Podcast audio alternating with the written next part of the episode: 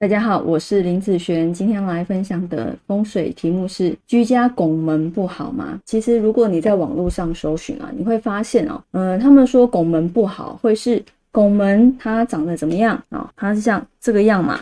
有人呢会觉得像墓碑，有人呢会觉得这好像就是以前的城门啊，会看到它就觉得要出城，所以家人比较容易相聚。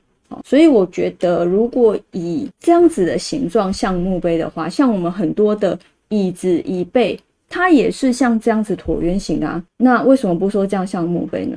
啊，或者说城门，城门以现代来讲，好，以台湾这边来讲，说真的，我没有觉得还有城门这个部分出城门，因为我的周遭的环境已经没有城门这个东西了。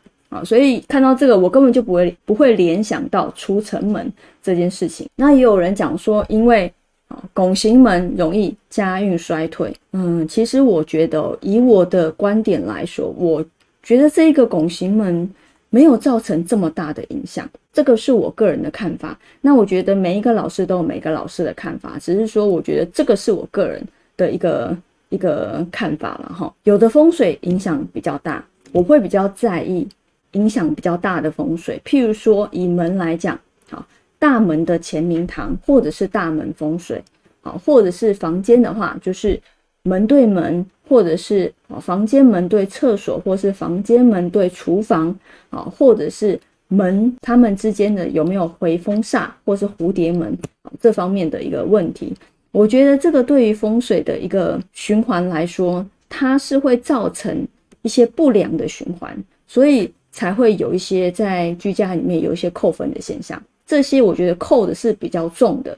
有一些风水，它对我来讲，啊，对我来讲，它的影响性就很小。譬如说，这一个家里面有拱门，你不能因为说我家里因为一个拱门的关系，家运就衰退，或者是家家人都感情不聚。好，我不会。这样子这么的绝对去看，因为风水的东西它都是要综合起来看的。而且我觉得，以刚我前面有提了，我会看比较影响大的这个方向来去看这个家里面的居家风水。所以如果家里面有拱门的人哦，不要太担心哦。哦，我觉得是没有这么严重啦。好，那以上这个影片就分享给大家，我们下次见喽，拜拜。